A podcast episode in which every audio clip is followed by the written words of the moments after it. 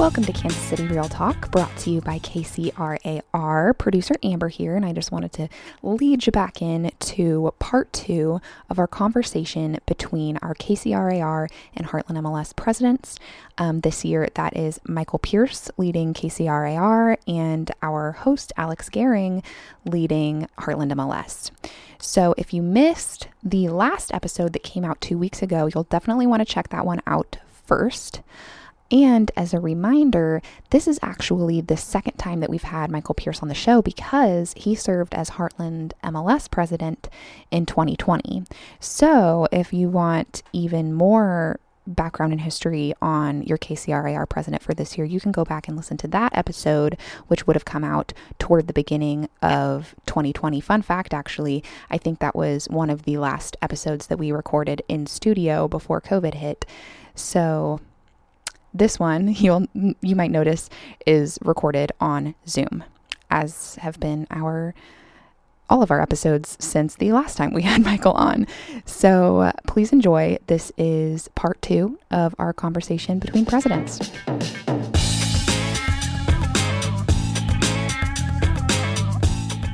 So one of the things that you and I have talked quite a bit about, I I am miserable in the current weather environment. Like this is too cold for me right now. And even though we've had like a super mild uh winter really like it's been pretty pretty reasonable.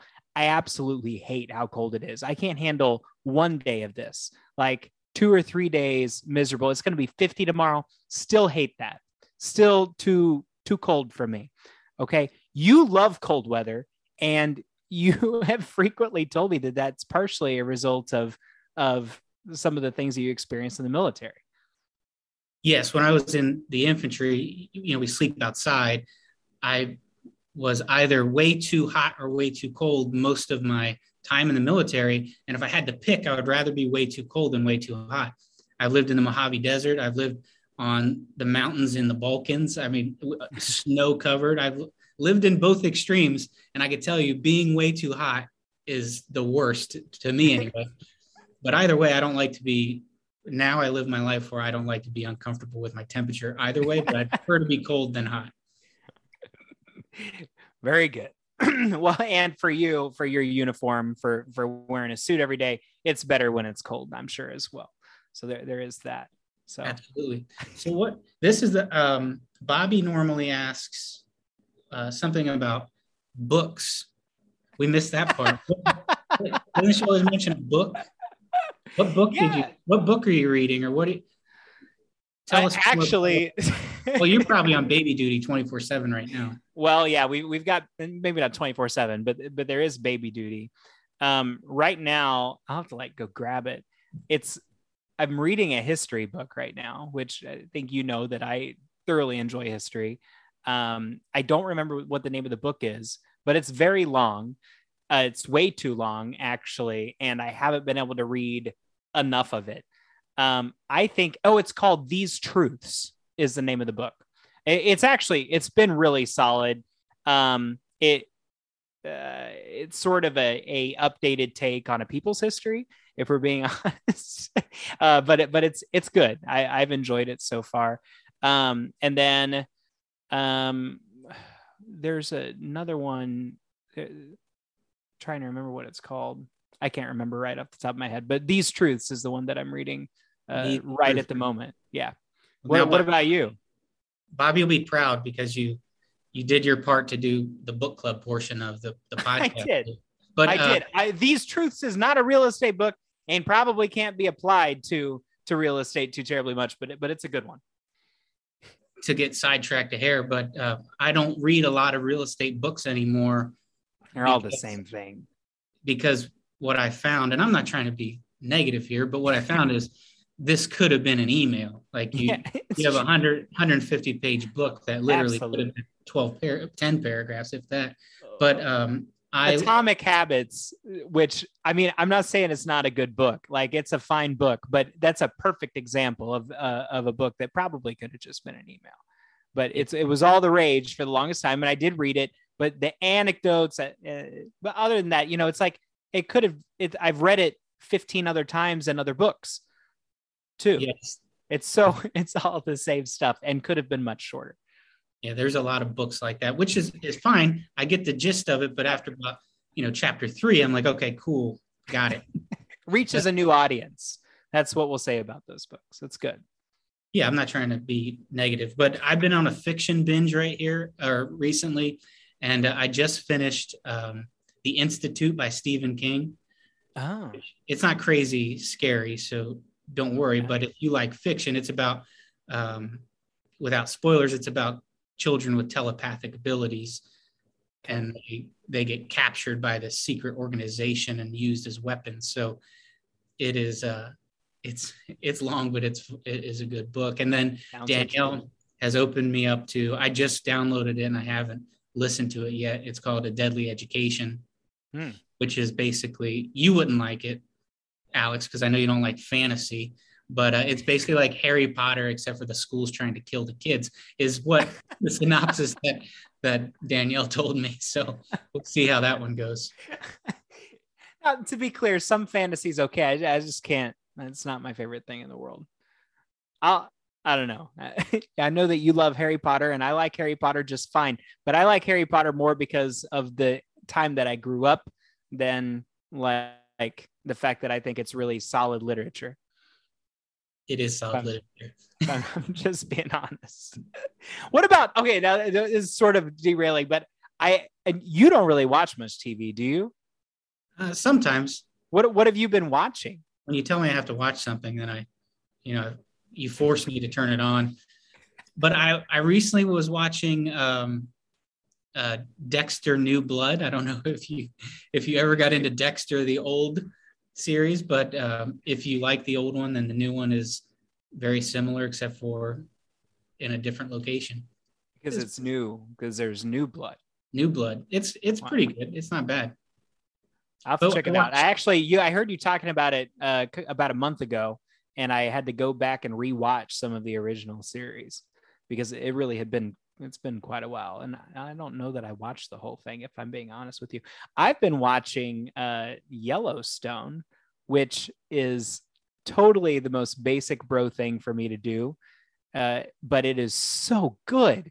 It's fantastic. And then I've been watching uh 1883 as well, which is the prequel, but it's like uh it's like the Oregon Trail game put to screen. And it's so awesome. It is fantastic. Highly recommend it. Um, but it's also the reason why I, I've I've been trying to grow facial hair, which I famously cannot do.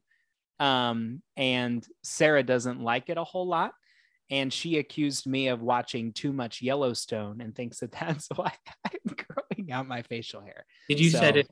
You said it's it's like the video game Oregon Trail. Yeah, So you just 1883 is. dysentery. Yeah, there's lots of dysentery, people falling off covered wagons. Um, they're having to ford rivers. I mean, it's dope. It's check it out. It's so good. I Really, really well done. And then this week, this past weekend, I did watch um, the French Dispatch, Wes Anderson. That was, if you like Wes Anderson movies, that's it's good. It's a Wes Anderson movie. They're all the they're all the same. All right, I'll check it out. Well, all right, let's get back to real estate. Uh, You know, Yellowstone's a little real estate related, though. I mean, there's like a ranch. They're trying to like get the land and all. Amber's giving me a look to move on. what challenges are you anticipating in your term? So this year, are are there is there any big challenge that you're looking uh, you think is coming down the pike? I think the biggest challenge is just to make sure that everyone continues to be focused on the big picture of what we're trying to accomplish, kind of like we mentioned earlier, because at times in a board of director meeting, it's easy for people and it's natural, but it's easy for people to start delving way into the weeds. And that's not the function of the board of directors. In order for us to make decisions that are best for everyone on a high level, you can't dive into the weeds. Um, and then I think another challenge is making sure that everyone focuses on, even if it's something they don't agree with, like we talked about earlier, focuses on keeping, don't come in with a preconceived notion as to what you believe the answer to this problem should be.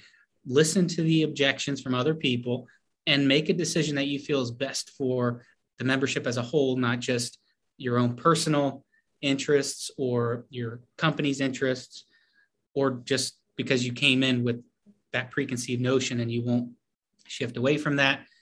And I guess the last aspect, which has something to do or is similar to making sure we don't get too far in the weeds, is at times you have all these committees doing committee work and doing great work, and they spend tons of time accomplishing. A, they they put a product forward, whether it be an initiative. I'm just going to use the word product. They bring a final polished product forward to the board of directors, and instead of deciding to vote on that product and ask questions, we start delving back into Rehash. every mm-hmm. conversation probably the committee already went through for days and days and days in order to come to the conclusion that they did. The committees are diverse. There are people with differing opinions all over the place, and they push forward things that have won out and won the majority vote. And then they get to board of directors and we're like, wait a minute, let's let's rehash everything that has just been probably all the work that's been done and sometimes completely upending that. I would like to just remind the board of directors while we're there that we don't do that. We try to understand, ask the questions, make sure that you're informed enough to make a decision that you want to make. But let's also not take a committee's decision and start to decide how do we basically turn the board of directors into a task force or a committee. Absolutely. No, I hear you. And obviously that happens at the multiple listing service as well. I, I would say for for us, probably uh to me, one of the biggest challenges that I know we faced last year, and I think we're going to face it again this year. This marketplace is hard right now. It's not an easy market. When inventory is as low as it is, tensions get high and uh, people want a policy for everything they so, uh, people simultaneously want the MLS to react with a policy and stay the hell out of their business. Like they want they want both things at the same time. They either want nothing at all and then in the same breath they want a policy that keeps so and so from doing this that and the other. So I think one of the things it's similar to what you're saying of keeping focused. One of the things that um, I feel like we will always have a have some difficulty with as long as inventory is as low as it has been is making sure that those tensions don't drive policy decisions. And they we that's kind of like reacting out of fear.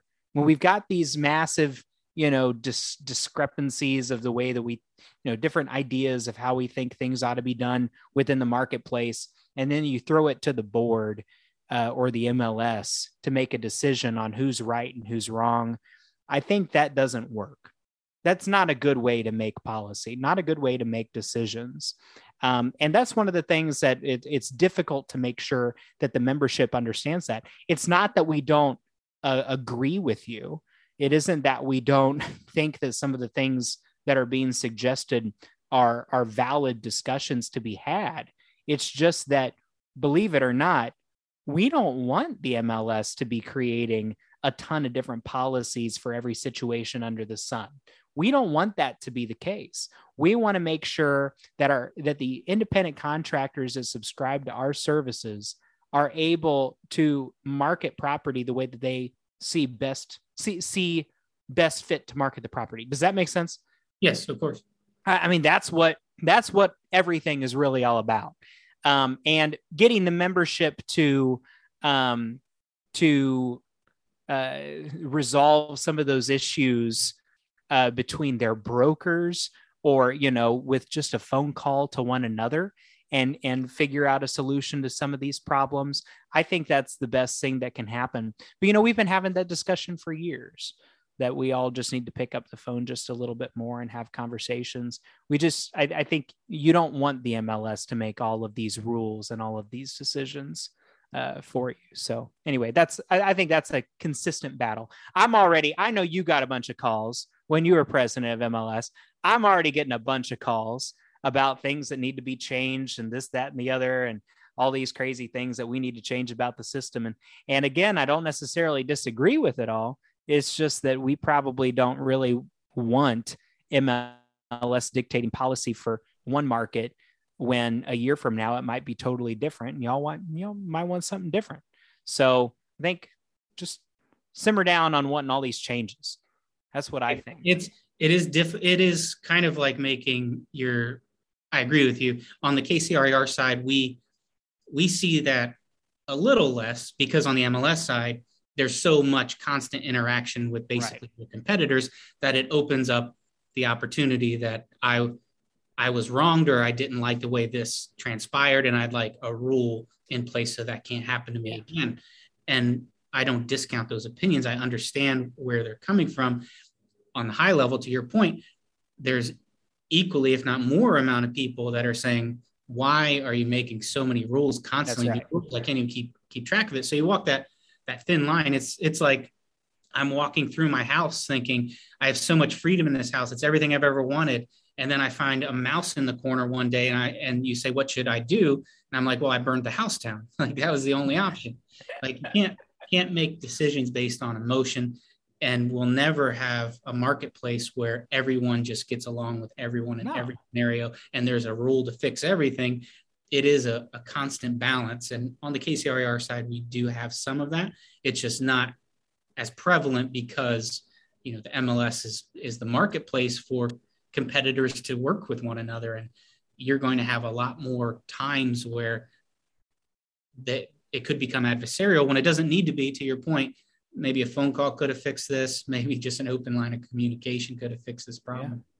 well let's be honest the national association has has dealt with things like this uh, you know recently and uh, they've made a rule based on one contingency's thoughts and uh, the entire other rest of the group uh, doesn't agree with it.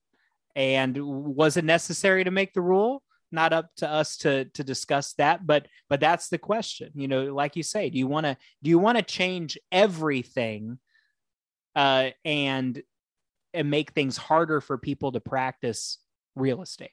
That's the question, I guess. I don't know. It's a just food for thought, I guess. Yes, and we have it is also difficult because you kind of get patchwork rules put in place. So this rule was put in place to prevent this, and then right the unintended consequence was now people are doing this, so now we got to now put, we need another rule. Yeah, we need to put that rule on top of that one. And it gets really complicated, and I there has there has to be rules in place for KCRAR and MLS. At the same time, if we could make if we could empower the members to succeed in the easiest way possible without us being in their way that's the perfect balance. It's just how what level is that? Because you don't want us in your way when you feel we're in your way but when you feel maybe there should be a rule that it's what you really want then you want that as well. So on the on, on the high level we have to balance how can we stay out of our members way how can we help them succeed without constantly being in their way making their life more difficult Right. We don't like finding people, contrary to popular belief. I mean, I don't think anybody. No, we don't like that. That isn't something that we we enjoy. Um, you know, I, I don't know. So don't make us make a bunch of rules where we have to find people. well, uh, well, we're kind of coming up to the end of the hour that we booked with you, and and your and your time's important. And so, and Bobby would want this question asked. It's an important question. Okay, then I'll ask it. Okay. All right. You got it? You know the question? I think so. Yeah. Okay. What should I have asked you that I haven't asked you already? I love the the the bob of the head while you're saying it. Like you're super animated while you're saying it as well. I, I hope that I hope that we're recording the video so that Amber can send that to to Bobby. I am channeling my inner Bobby Howe right now. I'm impressed. Um, uh, I was going to ask you first so that I could come up with something while you were talking. Um, so so I've got to think quickly here. Um, uh, you know what? The I'll just say this. I'm really excited about the group of people that we've got on the board of directors this year uh, for MLS. I think we've got a, a great group of people. We've got a, a, mix of production. We've got a mix of roles within the industry. Um, and I, I, really think that we've got a, a group that's going to put together some really uh, uh, good good conversations and keep everything on focus and uh, you know improve things for the members and and keep a steady hand while doing it. So I, am excited about that.